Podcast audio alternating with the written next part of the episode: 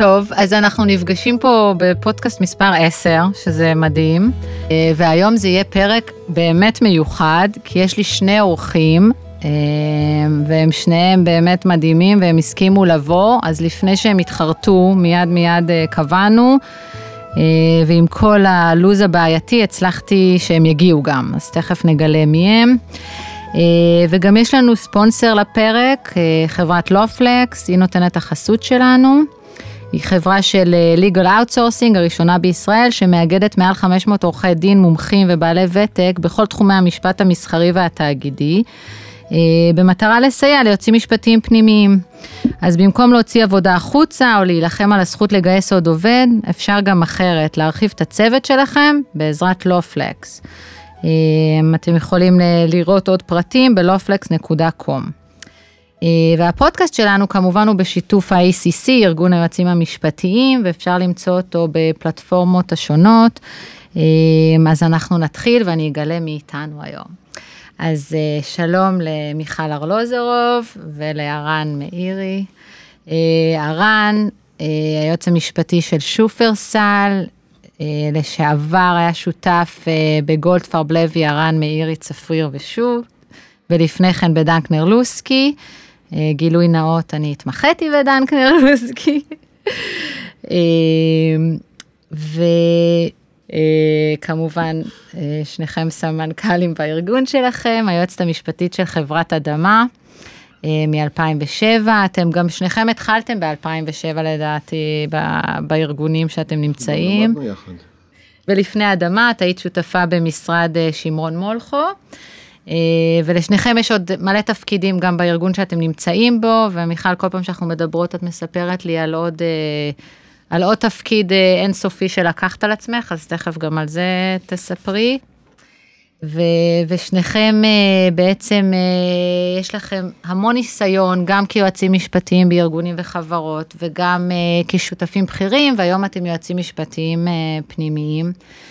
אמ, מה, מה אתם חושבים בעצם על המעבר הזה מ, מלהיות שותף ללהיות אה, יועץ משפטי פנימי? אה, אז חברת אדמה פתרונות לחקלאות היא חברה, יש את החברה הישראלית שנקראת אה, אדמה פתרונות לחקלאות, שהיא יש, הייתה חברה ציבורית כאשר אני הצטרפתי אליה וכיום היא תאגיד מדווח, יש לה אגרות חוב נסחרות בתל אביב. מעליה ישנה חברה סינית שנקראת אדמה LTD, שגם בה אני מכהנת כיועצת משפטית וכחברת הנהלה, והחברה הסינית היא נסחרת בשנזן והיא חברה ציבורית בסין. תישארו איתנו, אנחנו לא נבין את זה אף פעם. שתי החברות הן בשליטת uh, תאגיד קמצ'יינה שהוא בשליטת ממשלת סין, ובמילה אחרת, uh, אלה חברות ממשלתיות סיניות. אה, לאדמה פתרונות לחקלאות יש מכירות במעל 4 מיליארד דולר, היא מוכרת ב-100 מדינות, כך שהיא חברה גלובלית אמיתית, אבל שהמטה שלה באמת יושב בתל אביב, בניגוד להרבה חברות אחרות, המטה האמיתי וההנהלה של אדמה פתרונות לחקלאות היא בישראל. אמ, וכשאני הצטרפתי, אדמה כמובן הייתה רק אדמה פתרונות לחקלאות, עוד לא היה את החברה הסינית אה, מעלינו, החברה עברה הרבה מאוד שינויים, היא הייתה בשליטת IDB, ובעצם אני עוברת ממשרד שבו הייתי שותפה 24 שנים לתפקיד של יועצת משפטית כדי להקים את המחלקה המשפטית שלא הייתה עד אז באדמה. וברור שהיתרון הגדול לטעמי של להיות יועץ משפטי זה באמת המעבר מלשבת על הכיסא החיצוני לתוך הצורך לשבת אה, בתוך ההנהלה כחבר בה ולקבל את ההחלטות. כלומר, לא ניתן לבוא לשולחן ולומר, אם ככה אז ככה ואם ככה אז ככה. הציפייה והדרישה ממך כחבר הנהלה, חרף היותך יועץ משפטי, זה לבוא ולהגיד, את זה נעשה כך וכך. את גם התחלת את זה בעצם, את הגעת כבר במצב אה, בעצם עם המון ניסיון, כבר היית בכירה. זאת אומרת, איפשהו את המלחמה של אה, להיות משמעותי בארגון, כאילו כבר באת עם זה. נכון? הרגשת נכון. שזה אני עשיתי, מאפשר לך את זה? עשיתי שינוי ומעבר בגיל יחסית מאוחר, ואם אני אציין את הגיל אז אני גם אסגיר את גילי דהיום. אני בגיל 48 אחרי 24 שנות שותפות בשמרון מולכו. Um, התחלתי בשמרון מולכו כמתמחה אחרי שהתמחיתי בבית המשפט העליון, ואני עושה את השינוי מתוך הצורך שאני מרגישה שאני חייבת uh, לעשות עוד מהלך אחד בקריירה שלי, כדי לא לסיים אה, את כל הדרך באותו מקום. אמ, ממקום טוב בעצם. ממקום, הגעתי ממקום מאוד טוב, יחסית מאוד בוטח, אבל בכל זאת עברתי ממשרד לחברה ציבורית, זה היה שינוי מאוד גדול. רן, מה הביא אותך ל, ל, למעבר הזה ממשרד? אצלך הסיפור היה קצת שונה, אני חושבת. הסיפור באמת היה קצת אה, שונה. לא בהכרח בחרת בזה, בוא נגיד. אה, זו פשוט הזדמנות שנקרתה בדרך בלי שתכננתי. סך הכל, אני מדבר על שנת 2007, אנחנו היינו אה, שנה וחצי לאחר מיזוג, שהיה אחד המיזוגים המשמעותיים בעולם המשפטי בישראל. המשרד שלנו, יחד עם משרד גולדפרב לוי ערן, ועד היום הוא מהמיזוגים המצליחים כן, בעצם, אז בדיוק, השורדים. והוא היה אחד באמת המיזוג הבהחלט יוצא דופן, הביא אה, משרד בסופו של דבר גדול, שבתקופה ההיא גם היה אפילו מדורג מספר אחד. ואת אומרת, אוקיי, אז מה, מה פתאום, אה, במקום ליהנות מפרי המיזוג, ואתה שותף בכיר במשרד, אז מה, מה רע? אז פשוט קיבלתי הצעה ממי שהיה אמור להתמנות אה, כיושב ראש שופרסל. רפי ויסקר, שאותו הכרתי במסגרת העבודה בדנקנר לוסקי, שלמעשה הוא היה המנכ"ל של דנקנר השקעות, אנחנו היינו היועצים החיצוניים. והוא אמר לי, בוא, תבוא, תראה, תעבוד קצת במשרד, קצת בשופרסל, ונתחיל להתגלגל. עכשיו, אני, מן הסתם, אני עד היום אגב עושה מילואים, אמרתי, בוא, נלך לשופרסל לתקופה של שנה, שנתיים, כזה מילואים אה, קצר. אחרי אה, שבועיים בערך אה, הבנתי את העניין, אמרתי גם לרפי וגם לשותפיי במשרד, אה, אי אפשר לקרוד על שתי החתונות, וזאת הייתה ההחלטה שאני קיבלתי. זאת אומרת, אני קיבלתי החלטה שבהתחלה בעצם הייתה הקפאה של השותפות, וכניסה מלאה לשופרסל, ואני אומר עוד פעם, שופרסל עצמה הייתה אז באותה, באותה תקופה, 2007. אחרי אה, השלב שבו היא רכשה את קלאב מרקט במסגרת ההתמוטטות של קלאב מרקט וכל המיזוג היה שם אה, מטורף מבחינת כל הפעילויות ואתה נכנס לחברה ש... זה בדיוק מהות הקמעונאות בישראל, אתה חי כל הזמן תחת אה, לחצים, כל הזמן בתחרות. ואותו רגע באתי ואמרתי, ובעניין הזה אני מאוד מתחבר למה שמיכל אומרת, זה לא שאתה מגיע מבחוץ לאיזושהי אה, נגיעה פה, נגיעה שם, אתה נמצא בתוך העניינים. שופרסל עצמה, אגב, חברה עם הנהלה מאוד מצומצמת, שמונה אנשים, ואתה הופך להיות אה, משך הזמן אה, איש מאוד מרכזי בקבלת ההחלטות, בהתוויית הדרך, ב-DNA של הארגון. כשברור לגמרי שהתרומה העיקרית שלי בפן המשפטי, אבל היא כוללת המון המון דברים אחרים, וזה בעצם מה שבעיקר חיפשו, וזה בעצם הייחוד, שאתה נמצא וחובק עולם מבחינת התחומים, מבחינת העניין, ושוב, אני ב- ב- במשרד התעסקתי בעיקר בליטיגציה ובנדל"ן, והדברים שאני מתעסק היום זה דברים אה, מופלאים, פשוט אה, מדהימים. אז זה גם היה בעצם המעבר של שניכם, אה, הבחירה הזו הייתה גם עניין של מקצועי וגם בעצם להגיד אני רוצה גם לנהל אנשים, להוביל תהליכים, דברים שבמשרד אתה לא נחשף אליהם? מה, מה בעצם מושך אותך, אותך, אה, לעשות את הדבר הזה, כשאתה באמת כבר יש לך את המקום ואת המעמד, ו, ושניכם אוהבים את המקצוע, בניגוד לחלקנו, נגיד, אה, לא שאני רומזת, אז מה בכל זאת, אה, מה בכל זאת, אה, כן, הכי מושך אות, אתכם לדבר הזה? אני חושבת שהרן צדק בזה שהוא אומר שהתפקיד מלא באתגרים. ראשית, זה נכון שעם הזמן, והביטוי עם הזמן, ומאוד אהבתי את זה, הופך אותך לדמות מרכזית בארגון. הארגון אה, לומד להעביר את הכל דרכך, אתה הופך להיות מין המסננת, אה, א', כי זה מאוד נוח לאנשים, וב', שברגע שיש תחושה שאתה גם נותן תשובות חיוביות, אבל מצד שני אתה נותן תשובות חיוביות שיש בהן משום הבטחה של הדרך, אז אנשים כמובן נוטים אה, לרצות לשמוע את זה, וזה באמת גם הקושי, שאתה בעצם יש ממך ציפייה שתגיד כן על הכל, וכל הניסיונות לומר לא בדרך כלל נעדפים, וזה אולי הקושי של להיות אה, פנימי, כי כשאתה חיצוני אתה פשוט אומר לא, ואתה משאיר את ההחלטה בידי אה, מקבלי אה, ההחלטות. אז כל הראש של, הראש המשפטי משתנה בגלל זה, את חושבת? זאת אומרת, היית צריכה להגמיש את עצמך אה, לאורך השנים בחשיבה? מאוד, מאוד. אחד הקשיים הגדולים ביותר, וגם היום שאני מגייסת אנשים, שאנשים עוברים ממשרד לייעוץ משפטי, כולל אם אתה לא היועץ המשפטי, אלא אתה עובד במחלקה, זה לשנות את הראש, וזה שינוי מאוד מסובך, מאוד ארוך, אתה עובר אותו לאט לאט, ואין ספק שבגלל זה בהתחלה, לפחות אני חוויתי, הרבה מאוד התנגדויות, הרבה מאוד כעסים, הרבה מאוד ביקורת. אתה מוכרח להפסיק להיות עורך דין ולהפוך להיות יועץ משפטי. וזה לכן תפקיד מאוד עדין ורגיש, כי מצד אחד אתה צריך לעמוד על קיום החוק, בדיוק כמו עורך דין, אבל מצד שני, אתה מוכרח לבוא מהכיוון של העסק, של הביזנס, של הפיתוח, של הלקיחת דברים קדימה, ולחפש בכל צורה וכל דרך את הפתרון ולא את העמדת הקושי. וזה לכן באמת מאוד קשה. אני חושבת שזה אולי הקושי העיקרי ב... בהיותך יועץ משפטי, כמובן הלחצים שמופעלים אליך כדי שתגיד כן, והרבה מאוד פעמים אתה בין הפטיש והסדן בלשון המעטה, ממש בלשון המעטה. אה, אתה גם מוצא את עצמך בסיטואציות של אנשים שהם חברים שלך שמבקשים לעשות כל מיני דברים ואתה צריך להגיד להם לא. אתה מוצא את עצמך בסיטואציות שאתה פוסל רצונות של אנשים שהם הולכים איתך דרך ארוכה. זה יכול להיות גם בסוגיות אפילו הכי פשוטות של אתיות, אני כבר לא מדברת בסוגיות אה, מקצועיות יותר סבוכות.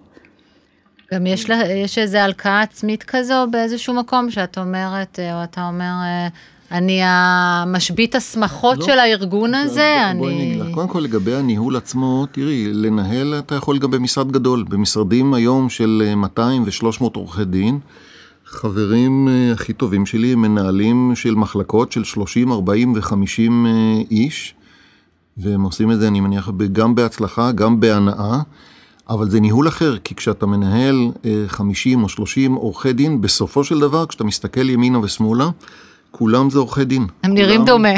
בדיוק ככה, הם כולם הם מדברים בשפה שלך, השפה היא כולה אה, שפה משפטית, גם כשאתה מדבר מול השותפים במשרד, הם כולם בסוף אה, עורכי דין.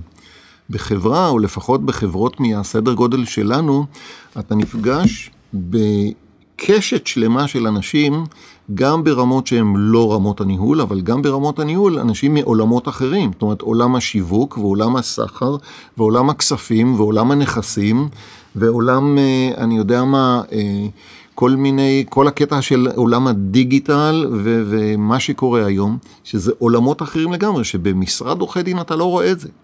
וזה חלק מהעניין. עכשיו, בסופו של דבר גם, מבחינת אה, האם אתה כל הזמן אה, מאלה שאומרים לא, אז, אז א', לא כל היום באים אליי ושואלים אותי מותר, אסור. זאת אומרת, גם חברה לא מתנהלת כל היום בקטע של האם מותר, האם אסור, מה אתה אומר. זאת אומרת, היא מתנהלת כי בסופו של דבר יש איזשהו מצפן לחברה הזאת.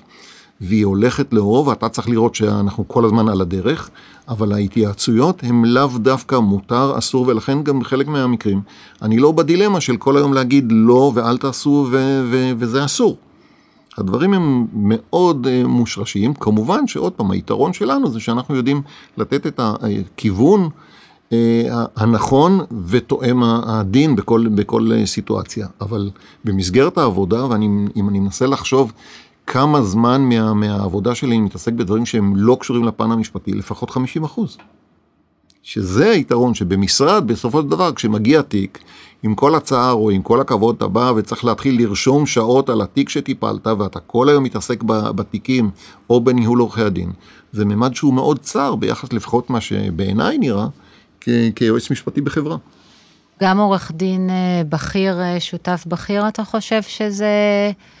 שזה הרבה עבודה משפטית במשרד, אה, זאת אומרת, הוא לא כבר בזום אאוט על הדברים ויותר אה, מנהל את העסקאות, או...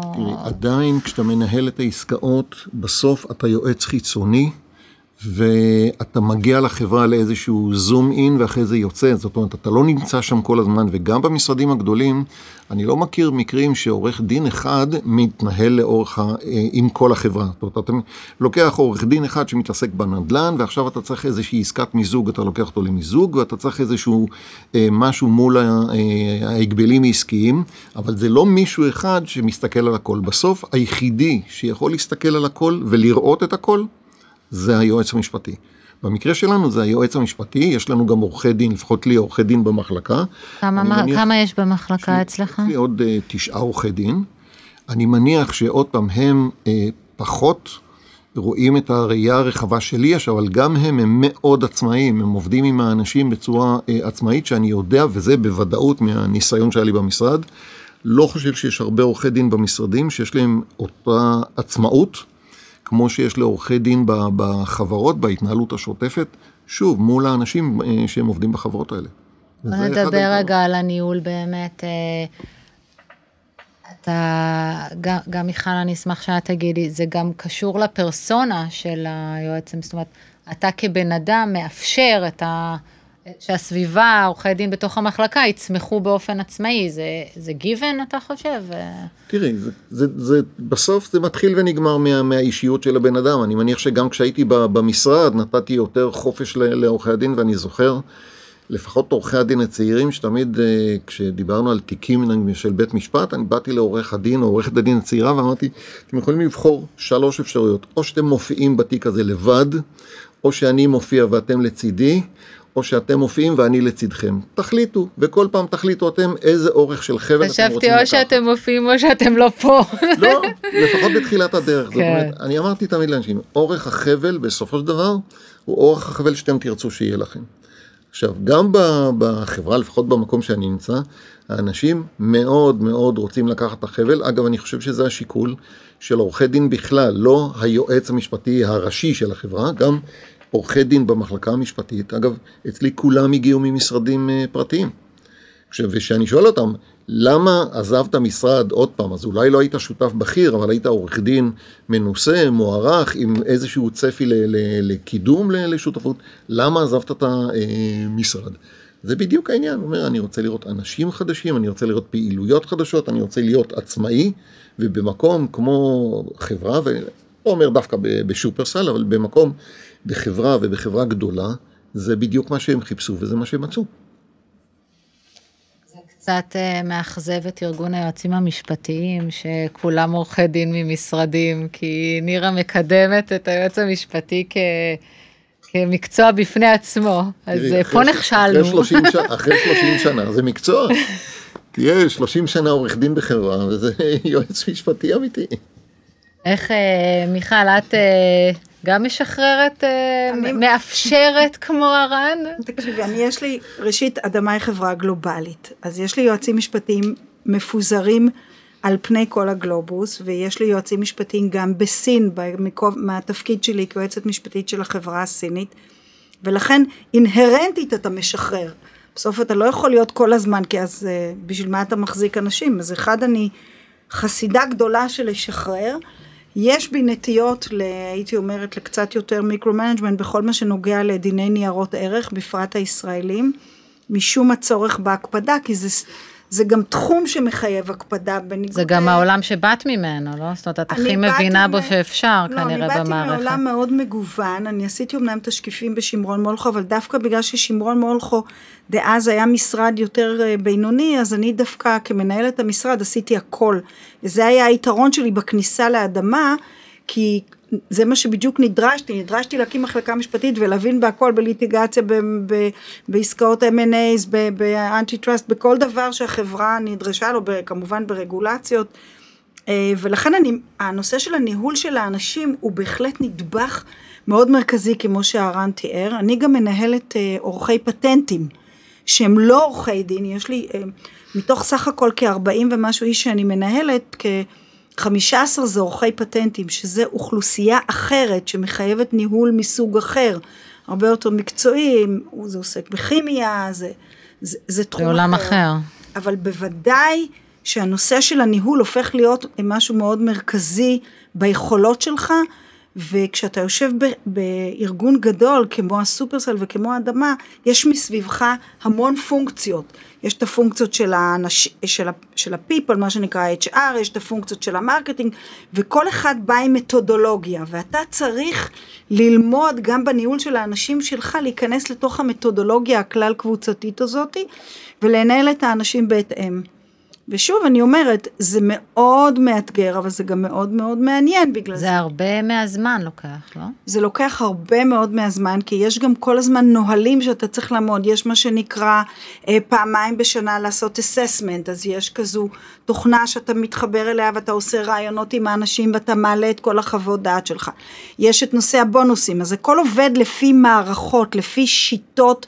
של אה, הייתי אומר טובי המומחים הגלובליים בכל תחום ולכן אתה לא מנהל כמו פעם באופן אינטואיטיבי, אתה חייב לנהל לפי מתודות מסודרות, לפי מדיניות מובנית שאותה אתה מקבל מתוך אנשי המקצוע שיושבים אה, בתוך הארגון. אה, מה שכמובן מאוד מפתח אותך כמנהל, אבל בהחלט מטיל המון המון המון עבודה. אבל בעיניי לנהל את האנשים זה, זה הכיף הכי גדול. זה, זה, שזה אני שמה, בשביל האנשים. כאילו אני, הצוות שלי זה אנשים מדהימים, זה ממש אה, אנשים שהולכים איתי כמו בסיירת, באש ובמים, אה, וזה קשה, אבל זה כיף. אה, אם אפשר להגיד שככה אתם בעצם 15 שנה כבר יועצים משפטיים בתוך, אה, בתוך חברה, שניכם באותה חברה גם, אז מה שנקרא בפרספקטיבה של זמן, אה, אתם רואים שינויים שמתחוללים ב, ב, בתחום הזה של יועץ משפטי פנימי? יש אה, משהו ככה, הדברים הדרמטיים יותר שהייתם בוודאי, יכולים להצביע עליהם? בוודאי ובוודאי ובוודאי, עולם הייעוץ המשפטי עבר שינוי תהומי. בראש בראשונה נכנס כל הנושא של compliance, של ציות, של תוכניות אכיפה, של הטמעה, אחר כך נכנס כל הצד האתי של נושא של, של קוד אתי וההטמעות שלו וכדומה, אמ, נכנס כל הנושא של טכנולוגיה, יש המון המון המון טכנולוגיה שלא הייתה, לפחות כשאני התחלתי את התפקיד, ולבד מזה שאתה לומד, לפחות באדמה, אתה הופך להיות יועץ משפטי גלובלי, אתה לומד הרבה מאוד שיטות משפט, אתה נחשף להמון תרבויות משפטיות שונות. זה מאוד מאפיין את הארגון שלה. אני, אני אגיד עוד משהו, אני חושב שבתחילת הדרך שלי, או, או איך שפעם אני ראיתי יועצים משפטיים, זה נראה כאילו יועץ משפטי נמצא בחברה וכל תפקידו זה להעביר למשרדי עורכי דין חיצוניים את המטלות המשפטיות. זאת אומרת, הוא נמצא שם, אבל הוא בעצם מעביר למשרד כזה ולמשרד כזה ולמשרד כזה, ולא ממש נכנס לעניינים. וכשאני מסתכל על זה היום, אני חושב שגדל, גם בארץ, דור של יועצים משפטיים שבעצם הם המומחים בתחומם. זאת אומרת, כשאני יושב היום עם משרדים, ואני נעזר בלא מעט משרדים ובתחומים ספציפיים, אתה פתאום מבין שדווקא אתה, בגלל שאתה נמצא בתחום, ואתה עם הניסיון ובאותה חברה, אני מוצא את עצמי מלמד את אותם אנשים דברים שהם בכלל לא ידעו או לא היו מודעים. עדיין, בסופו של דבר אני צריך לפעמים את העזרה החיצונית, וזה חלק חשוב, ומצפים מאיתנו גם להתייעץ עם אה, מומחים בתחום. אבל אני חושב שאנחנו היום מקור של גם ידע משפטי מאוד מאוד רחב, ויותר מזה, זה ידע משפטי שהוא רלוונטי ל, ל, לארגון. כי כשאתה מגיע למשרד, אז עוד פעם, יכול להיות שאתה מגיע למשרד ונעזר במשרד עם המון עורכי דין מצוינים, לא תמיד מה שיש להם הוא רלוונטי לארגון, היחידי שיודע מה רלוונטי לארגון זה אתה. ואני חושב שהיום גם חברי ההנהלה וגם שכבות ההנהלה, הייתי אומר, היותר זוטרות, אה, כולם מבינים היום שהיועץ המשפטי הוא בהחלט נדבך מאוד מאוד מרכזי בחברה. עכשיו, יכול להיות שאולי פעם היו מתעלמים, אומרים, אוקיי, הוא רק יועץ, הבנו, בוא נמשיך הלאה. היום זה לא הולך ככה. זאת אומרת, היום היועץ המשפטי הוא בהחלט אה, תחנה מאוד מאוד מרכזית בהתנהלות של, של החברה. וזה אני חושב התמורה, אחת התמורות הגדולות שקרתה, וכמו שמיכל אומרת, העובדה שאתה היום באמת צריך להתעסק עם כל כך הרבה אלמנטים של רגולציה ואחריות אישית של, שלך ושל הסובבים אותך, מכניסה אותנו ל- ל- לעולמות שאני חושב ששוב, במשרדים את לא מוצאת את זה, וזה נמצא רק בייעוץ המשפטי הפנימי. איזה עורך דין, אה, איזה סוג עורך דין אתם חושבים מתאים לעשות את המעבר הזה לייעוץ משפטי, וגם אה, אם אתם חושבים שיש אה, חשיבות למסלול, זאת אומרת, האם המסלול שלכם בעיניכם הוא המסלול הנכון, להיות במשרד, לצמוח, לגדול, להפוך לשותף, ואז, או איפשהו על הציר לעשות את זה, או מיד אחרי, וגם איזה סוג טיפוס מתאים, מתאים לכזה דבר. אמ, אני בפירוש חושבת, אולי אני שייכת לעולם הישן של פעם, אמ, שצריך לעבור משרד. משרד הוא בית מדרש, אתה צריך לצמוח במשרד טוב, שבו אתה מקבל כלים ואת הבסיס הנכון לעולם המשפטי, ואז אתה יכול להיכנס לחברה, כי בחברה אין זמן ללמד. בחברה מפילים אותך למים מיד, יש ציפייה שתיתן תפוקה. וגם אה, לא תמיד יש מי שיבדוק אותך ומי שיעבור על מה שאתה עושה, ושנית, אתה עצמאי מאוד מול הממשקים בתוך הארגון. פונים אליך, אתה יושב מולם ואתה נותן שירות באופן מיידי. במשרד עורכי דין יש תמיד את המעבר ממתמחה לשותף, משותף, שותף בכיר וכו', והמסמך עובר סוג של בקרה. בחברה זה, זה קורה, ברור שזה קורה, אבל זה קורה הרבה הרבה, הרבה פחות. ולכן אני חושבת שמי שרוצה להפוך להיות יועץ משפטי, ואני פה אוסיף למה שנירה אומרת, בעיניי אה, ייעוץ משפטי זה בהרבה מובנים הרבה הרבה יותר מחייב כישורים מלהיות עורך דין, בהרבה. כי זה מחייב אותך להיות חלק מהנהלה. ותמיד העצה שלי למישהו שהולך להיות היועץ המשפטי באיזשהו ארגון, לעולם אל תסכים אם אתה לא חבר הנהלה. אתה זקוק לסמכויות ולעמדה שיש בה כדי להשפיע על המהלכים בארגון, כי בעיניי אותם יועצים משפטיים שמדווחים בדרך כלל ל-CFOים, אה, שמים את עצמם במקום מאוד מאוד לא נכון.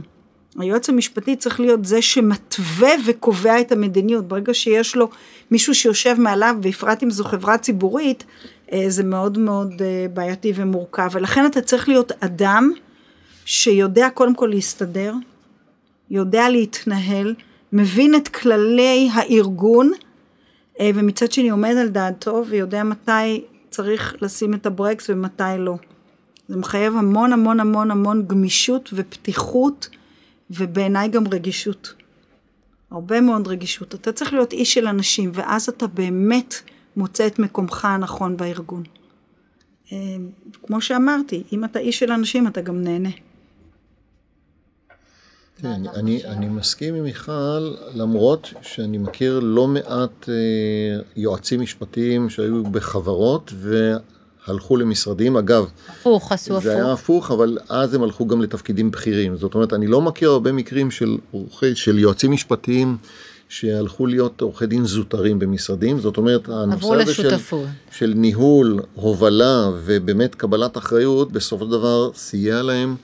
אה, להגיע למשרדים בתור מנהלי מחלקות או מנהלי תחומים או שותפים אה, בכירים, כך שבסופו של דבר זה כנראה באמת תלוי באופי של הבן אדם. אני כן מתחבר למה שמיכל אומרת, שאני חושב שההתנסות הזאת במשרד, החל מהשלבים של מתמחה, שזה ממש לקחת מישהו שלא ממש יודע מה קורה ומלמדים אותו צעד צעד ולהתפתח, אני חושב שהוא תנאי, וכמו שמיכל אומרת, הגעת לחברה, ימי החסד שנותנים לך הם מעט מאוד, ומיד, ובחברה הרי כולם מצפים שהיועץ המשפטי, או כל יועץ משפטי, לאו לא דווקא היועץ המשפטי הראשי, אבל כל אה, עורך דין במחלקה המשפטית מיד ייתן תשובות. זאת אומרת, אתה לא יכול להגיד, רגע, חבר'ה, תשמעו, אני עכשיו מתלמד, תנו לי חודש, עוד חודש אני אתן לכם תשובה. זה לא קורה, אתה צריך לבוא כבר מוכן, ואין ספק שההכנה הזאת במשרדים היא בהחלט, אני חושב, אה, חשובה. זאת אומרת, אם היו שואלים אותי, האם היית ממליץ קודם כל להיות בחברה, במשרד עורכי דין ואחרי זה לעבור לחברה, או מחברה למשרד, אני חושב, ובעניין הזה כמו מיכל, שהמסלול הזה של ממשרד לחברה, הוא בהחלט הדרך המועדפת. כן. כשאתם מדברים על זה, אני בטוחה שמי שככה מקשיב לנו אומר, טוב, אבל מאיפה מביאים את כל העוצמות האלה? כאילו, גם אם אני אצליח להגיד, טוב, אני חברת הנהלה, עדיין אני מפחדת להגיד, ואין לי את הביטחון, ואני בקושי יודעת בעצמי אם אני בתחום האפור, האפור כהה, אולי אני כבר בשחור, אני לא יודעת אפילו, כאילו, איך להתעקש, ומצד שני אני אולי אחשב כמי שכל הזמן בולמת, אז זה גם לא בסדר. כאילו העוצמות... אם אין לך עוצמות, אל תקחי את התפקיד. כן? תראי, קודם כל, אף אחד לא הכריח אותנו. אני מניח שאת מיכל לא הכריחו, גם אותי לא הכריחו. אתם באתם מאוד מבושלים לא, אבל. יועץ משפטי, הרבה לא מגיעים בשלב לא, הזה. כי כל אדם צריך לעשות לעצמו איזושהי הערכה, ואני מניח שאדם שיודע להעריך את עצמו ומחובר למציאות, אז קודם כל הוא יכול להגיד, שמעו חבר'ה, לא מתאים לי, תנו לי להיות במשרד, אני אתן חוות דעת מעכשיו ועוד 20 שנה, חוות דעת מלומדות, שטובי החברות אה, יסתמכו עליהם, וזה גם בסדר. ותקיפו אותי רק בשכמותי. כן, לא, זה בסדר. בוא, אגב, באותו משרד יש אנשי ליטיגציה שתני להם כל בוקר אה, ארבע הופעות בבית משפט, ואם הם לא מופיעים יום אחד, הם אה, נכנסים ל- ל- ללחץ. אז בסוף, כל אחד מה שמתאים לו. אני חושב שאם מישהו חושב שהוא לא מסוגל לעמוד בלחצים מצד אחד, לא מסוגל להגיב מהר, ולא מסוגל להתנהל עם חבורה של אנשים שעוד פעם, הם ממש לא מאותו רקע שלו, ובטח לא רקע מקצועי, אלא חבורה, אבל יש לה מטרה, יש לה משימה, יש לה איזשהו גג לכל ההתנהלות. אם אתה לא מתאים לזה, או אם זה לא בשבילך, אל תבוא. אבל מיכל אמרה קודם שזה גם משהו שלומדים תוך כדי. עם כל הבשלות שהגעת, אמרת, היית צריכה גם ללמוד. איך, איך גם להגיד את הלא, וגם להגיד הרבה יותר כן. אז אה, קרן, לא סתם הזמנת אותנו היום. זה מורכב. בסוף, ערן ואני, אנחנו, אני חושבת, היועצים המשפטיים ה- הבכירים, לא רק בגלל שאנחנו באים מחברות ענק ומחברות מורכבות, אלא גם בגלל שאנחנו אה, בגיל, עשינו את השינוי בגיל יחסית אה, יותר מבוגר, אה, מה שנתן לנו יתרון עצום, כי באנו עם, הר- יחסית עם הרבה ביטחון. אחרי שאתה, אני הייתי 24 שנה במשרד שבעיניי הוא משרד מדהים, ואני יודעת שיש היום כל מיני אה, אמירות אחרות. אה, כשנכנסתי לתפקיד היו חסרים לי כלים, בוודאי. אה, ראשית התייעצתי. אני עד היום, בנקודות שאני חושבת שאני לא יודעת את התשובה כמו שצריך, אני מתייעצת. אני לא ממש מוחלת על כבודי ויכולה להתייעץ אפילו בזוטי זוטות אם אני לא בטוחה שאני ממש יודעת את התשובה. אז קודם כל להתייעץ. שנית, היום יש את מה שנקרא אימון, אנשים שהם מאמנים שלך, מה שבתקופתי לא היה, אני עושה את זה כיום אה, לא מעט, ואני רואה את, ה, את ההדדיות, זה גם, אני מרגישה כמה הניסיון שלי הוא בר ערך, ומצד שני אני רואה כמה הוא מועיל למי שאני אה, מאמנת אותו. ושלישית, כן, בואו נהיה ישרים, אה, אתה חוטף, אתה חוטף, לא קל לך, אתה מתלבט, יש לילות שאתה בוודאי זה מדיר שינה מעיניך, אה, הרבה מאוד פעמים יש פוליטיקה, יש המון פוליטיקה תוך ארגונית בארגון, זה משהו שאתה מוכרח ללמוד לחיות איתו, להתנהל בתוכו וגם להיות בו טוב, אתה חייב להיות בו טוב הרבה מאוד פעמים. אה, ולכן אה, אנחנו פה, כי אנחנו אנשים מנוסים, מסתכלים בדיעבד אחורה, רואים ה... איפה טעינו ואיפה לא טעינו, וזה חלק ממה שאנחנו עושים כרגע, מנסים לחלק את הניסיון הזה עם אחרים, כדי להתוות להם לפחות אה, באופן שטחי בפודקאסט של שעה, איזה כמה כללים. אה, איך הייתם נותנים לעצמכם דירוג אה, בסולם התשוקה לעבודה? כמה אתם אה, מ-1 עד 7 שמחים בבוקר, אה, אומרים עוד יום של אתגרים בואי, בואי. לפניי. יש לי, יש לי הסכם אה, לא כתוב עם המנכ"ל שלי, שאגב המנכ"ל היום הוא גם כבר תשע שנים בערך בתפקיד, ואני אמרתי לו ככה, ביום שאני ארגיש שזה לא מעניין אותי ואין לי חשק, עם כל הכבוד אני אודיע לך, אתה תקבל כנראה את מה שאני מבקש ואנחנו ניפרד כידידים. הצד השני של זה, ואני אמרתי לו את זה באותה, באותה שלווה, מתי זה נאמר? ביום- סליחה. זה בתחילת הדרך? זה נאמר כל יום. ו... ואנחנו אומרים אוקיי. את זה אחד לשני כל יום. וואו. ואמרתי לו, וביום שאתה תרגיש שאני לא מועיל או לא תורם לך, גם זה בסדר, תגיד לי, וזה יהיה באותה, באותה רוח. למה אני אומר? ואגב, אני אומר את זה לאנשים שלי באותה מידה.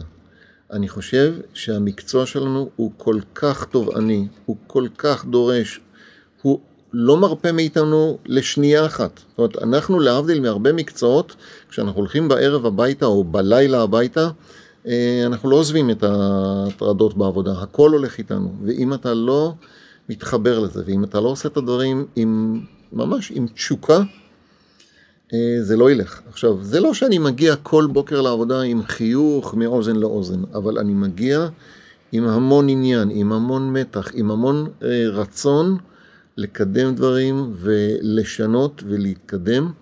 ואני חושב שזה מה שמחזיק גם אותי ומחזיק גם את האנשים שלי. עכשיו, אני גם חושב שהאנשים שלי מבינים את זה, שלהיות איתי זה בדיוק ככה, זאת אומרת, זה להיות כל הזמן ערני, כל הזמן סקרן, כל הזמן לשאול שאלות, כל הזמן להיות חיוני. אם אתה מרגיש שאתה עייף, איך אומרים? לא קרה שום דבר, תודה רבה, ניפרד, כל אחד לדרכו.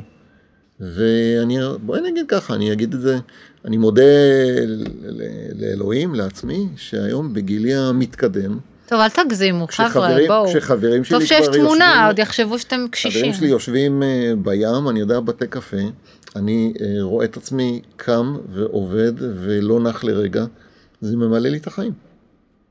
ואתה סומך על זה שגם הצוות מתחתיך יהיה מודע לעצמו ברמה כזו ש... ממש ככה. ממש שהוא ככה. יגיד שזהו. ואני אומר עוד פעם, אם הם לא חושבים ככה, או מישהו מהאנשים לא חושב ככה, אני חושב שהם גם אנשים מספיק מוכשרים שהם יכולים למצוא את עצמם ב- בכל מקום אחר. אני אומר להם, חבר'ה, לא יקרה שום דבר, זה בסדר, ואנשים לא עוזבים אצלי. ומה מאפשר לך את התשוקה הזו, אתה חושב? תראי, גם כאן זה עניין של אופי. זאת אומרת, אה, זה מתחיל מזה שאם אתה בן אדם אה, סקרן ופעלתן ובאמת מרגיש חיוניות, אז זה יקרה גם בעבודה. ושחיקה, אין דבר, אין תחושה כזו? שחיקה, לא בעבודה, לא. לא. להפך, זה ממריץ דווקא. תראי, אנחנו מדברים, והסיטואציה שאנחנו מדברים עכשיו, אנחנו כבר אחרי שנה של אה, קורונה. לפחות במקום שאני נמצא, אני אמרתי לאשתי בבית, מהיום שהתחילה הקורונה עוד לא היה לי יום אחד חופש. עכשיו, לא היה חופש, זה, אגב, אנחנו מוגדרים גם כמקום אה, חיוני וקיומי, כך שמבחינת נוכחות והופעה לעבודה, אין יום שלא הגעתי לעבודה, ולרגע לא הרגשתי הקורונה ש- עשתה לכם טוב. לא זה- שאנחנו צרי עין או משהו. אה, כן, איך אומרים, זה נשים בצד. אבל אה, זה בדיוק העניין. זאת אומרת, אה, תראי, אני, אני אוהב אה, אה, לנפוש, ואני אוהב לצאת לחופשים, ויש לי תחביבים, ויש לי חיים אחרים, אבל כל עוד בעבודה אני מצליח לממש את, באמת את כל המאוויים שלי בתחום הזה, אני חושב שזה יכול אה, להמשיך, ושוב, כל עוד זה ימשיך, אני מגיע לעבודה, וזה מה שאני חושב. אז אתה שבע. ומה את, מיכל? אני מלאת אה, אנרגיה, מלאת, אה, מלאת כוח, יודעים. מלאת אה, שמחה בחלק מהימים ובחלק מהימים ממש לא. יש הרבה מתח בעבודה, יש גם כמובן שחיקה. אני חושבת שהחלק הכי קשה באמת זה שאלת המתח והלחצים. אמ, אני- בגלל שאני עובדת גם בארגון גלובלי, אז אני עובדת הרבה מאוד מאוד שעות, בשעות לא שגרתיות, כי פעם זה סין, זה מוקדם בבוקר, ופעם זה ארצות הברית, אז זה מאוחר בלילה. פעם בכמה זמן אה, את מרגישה שאת אומרת, מה מה קורה? למה לא כבר כיף? אז אני חושבת שיש ימים שאני שואלת את עצמי, נו די באמת, אה, אני לא אשקר, בוודאי שיש ימים של עייפות, אה, אבל בסך הכל, אם אני מסתכלת על עצמי ואני רואה איך אני קמה בבוקר, אז אחד, יש לי תחושת אחריות מאוד גדולה, אני בן אדם שמונע מאחריות. ב', יש בי הרבה הרבה הרבה הנאה באלף והנאה בעין מהאתגרים שבעבודה.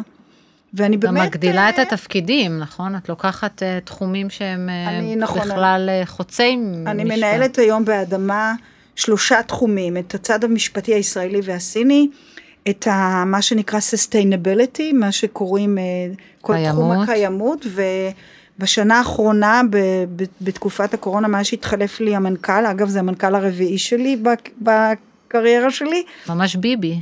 אני... אה, שורדת כל מצב. תודה רבה להשוואה.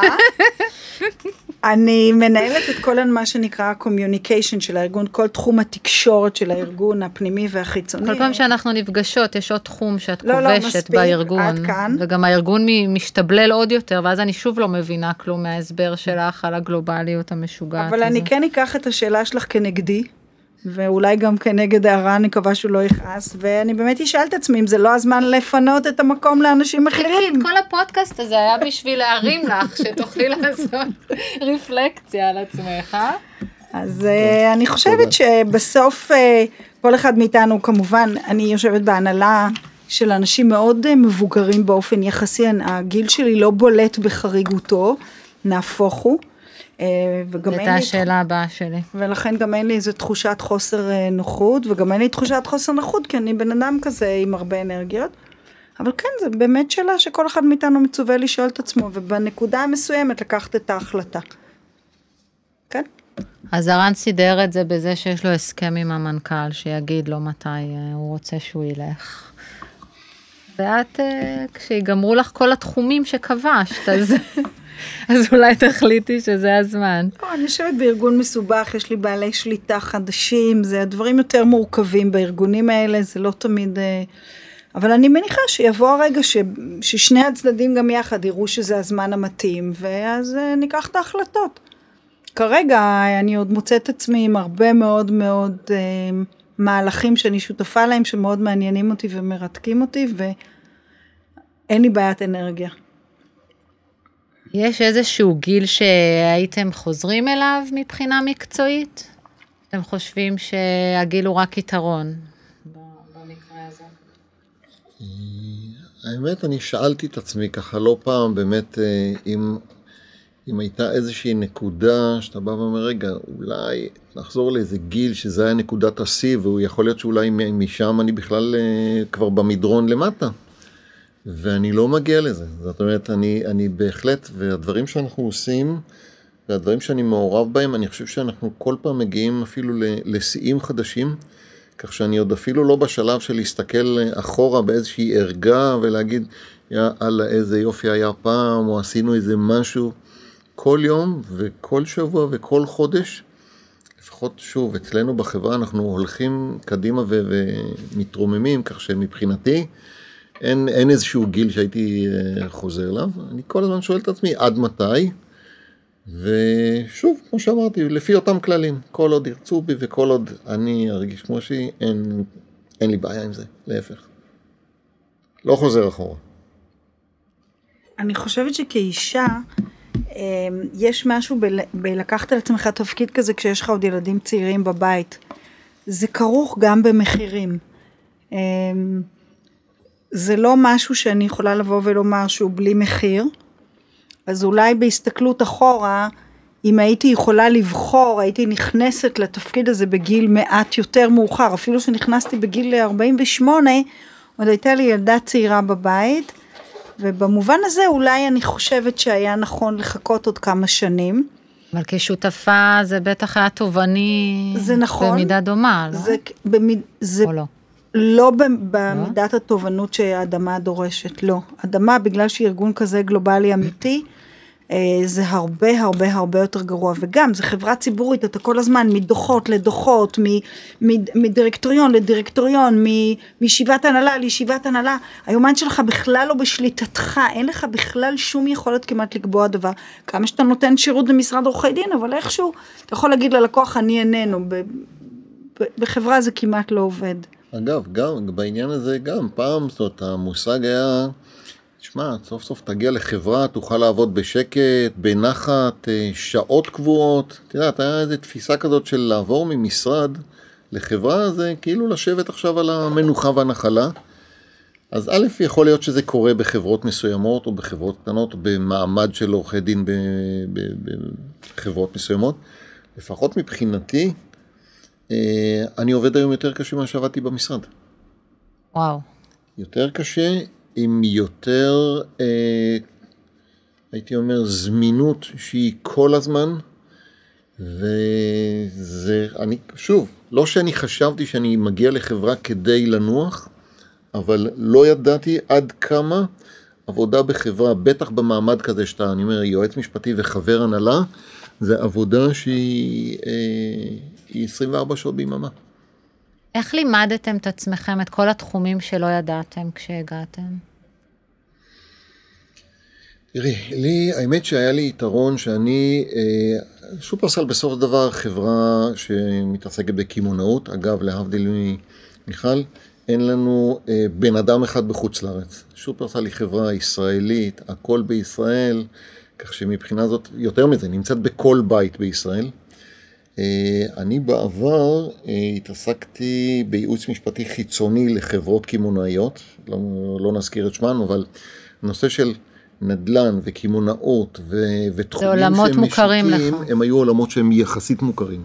כמובן שכשאתה נכנס לתוך החברה, אתה נכנס לדברים הרבה יותר עמוקים שהם גם שוטפים, זאת אומרת, שוב, זה לא איזשהו ייעוץ אה, נקודתי, אבל להגיד לך איך לומדים? אני בגילי, מה שנקרא, כל יום קורא את הנבו וקורא את הפסיקה, ואין נייר אחד שמגיע לבית המשפט בתביעות ששופרסל מעורבת, ואיך אומרים, שופרסל מעורבת בעשרות תביעות ייצוגיות למשל. לא. אין נייר אחד שאני לא רואה אותו ולא עובר עליו. הדבר היחידי שאני לא עובר עליו זה אולי בקשה וואו. לדחיית מועד דיון. וואו. עכשיו, נכון שזה חלק מהתפקיד, שאתה יכול לבחור לעצמך איפה אתה נכנס יותר, וכמובן אני נכנס יותר במקומות שאני חושב שא', יש לי את הניסיון, ב', אני יכול להשפיע, ג', זה גם דברים שהם יותר מהותיים לחברה, כי לא הכל באותה חשיבות ולא אותה אה, mm. מהותיות. אבל בסופו של דבר, אני חושב שהתחום שלנו זה אחד התחומים שאתה כל הזמן לומד, אתה כל הזמן משתלם, אתה לא יכול לנוח אה, לרגע אחד. אתה גם לא יכול להיות אה, או לסמוך על איזשהו דור צעיר ש, ש, שידע יותר ממך. זאת אומרת, אני חושב שדווקא בדברים האלה אנחנו בהחלט אה, נמצאים כל הזמן בתחום של הלימוד ובתחום שבו אנחנו אמורים לדעת הכל. אגב, גם אף אחד לא יכול לבוא ו- ולקבל איזשהו תיעוד של אני לא יודע, ואמרה את זה גם מיכל, במקומות שבאמת אני לא יודע, זה היתרון שאתה יכול להתייעץ עם אנשים או בתוך החברה, זאת יש לי עורכי דין מקצועיים ששם בתחומים שלהם הם מקצוענים אחד אחד. מצד שני, יש לנו את הפריבילגיה ללכת למשרדים, מומחים, להתייעץ איתם, וזה חלק מהתהליך. אבל אנחנו בפירוש כל הזמן אה, אה, אמורים להיות ממש בקדמת הידע ובקדמת הניסיון בתחום שלנו. אז אתה מזין את עצמך בקריאה. אמ, גם יש לדעתי פה עניין של אגו, כאילו בגיל 50 שהתחלתם את זה, פתאום להגיד, וואו, אני לא מבין במלא דברים, אני גם פונה או פונה למישהו צעיר ממני, אה, גם התחושה הזו שאני לא מבינה או לא יודעת, מותר לה בכלל שלא ידעו שאני לא יודעת בשלב הזה של הקריירה שלי, זה גם אה, משהו שהוא ככה... מלחיץ, אני מניחה. אבל תסתכלי על זה אחרת, יכול להיות שאולי בחרו אותנו כי ידעו שאנחנו כן מבינים קצת. ושוב, אני לא מחלק ציונים לא לי ולא ל, אה, לא למיכל. אגב, גם את יועצת משפטית בחברה, ואני מניח שמישהו בחר בך כי הוא ידע שאת מגיעה לאיזשהו מקום שאת מבינה בו. זאת אומרת, אני לא מניח שיש גם איזושהי חברה שתיקח מישהו שהוא לא מבין כלום.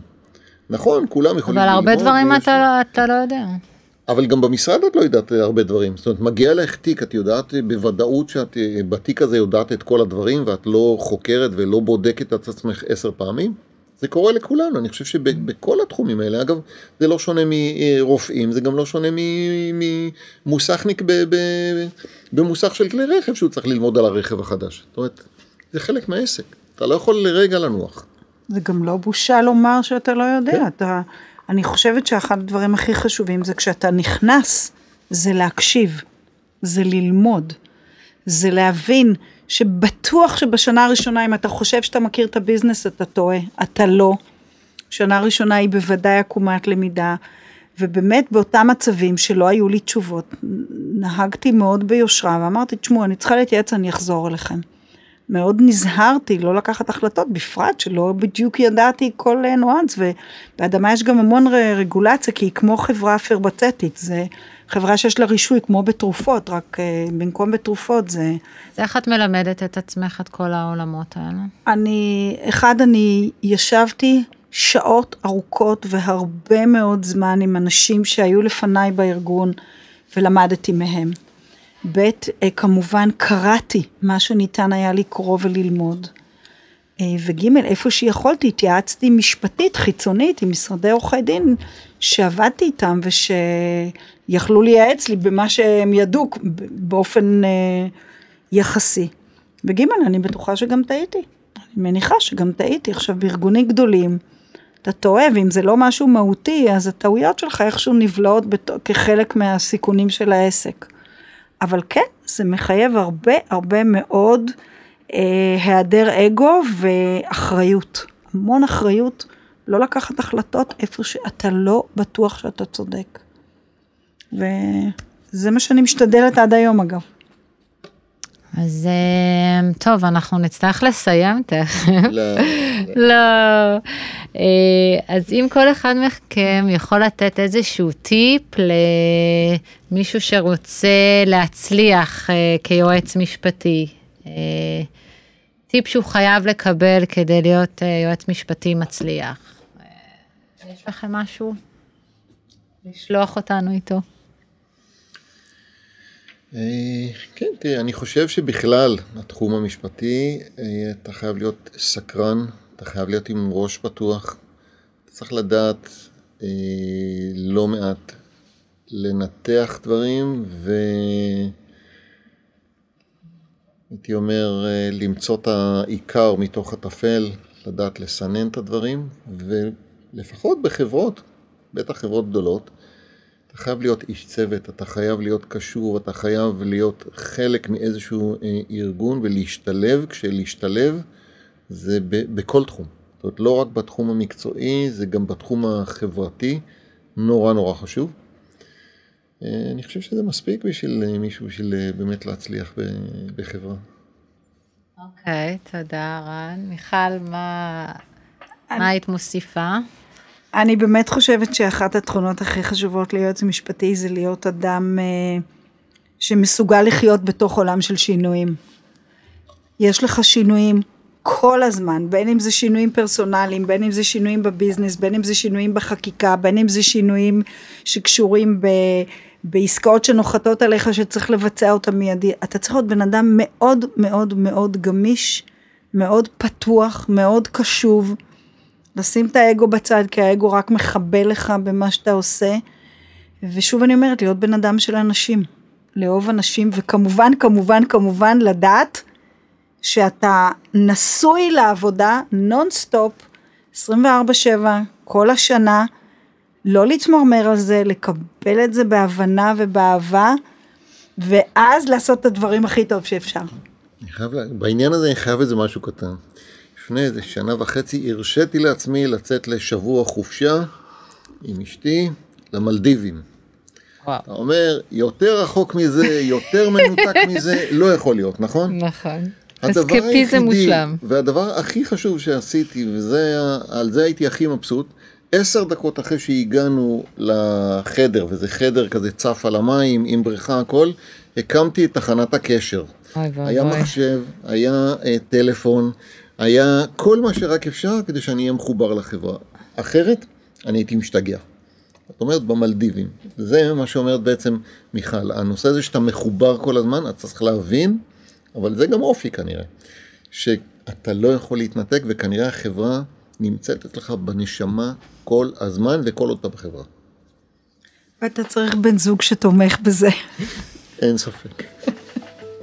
טוב, קשה לי לסכם אם עשינו חשק להיות יועץ או יועצת משפטית, או עשינו חשק לשנות את ה... לעזוב את המקצוע.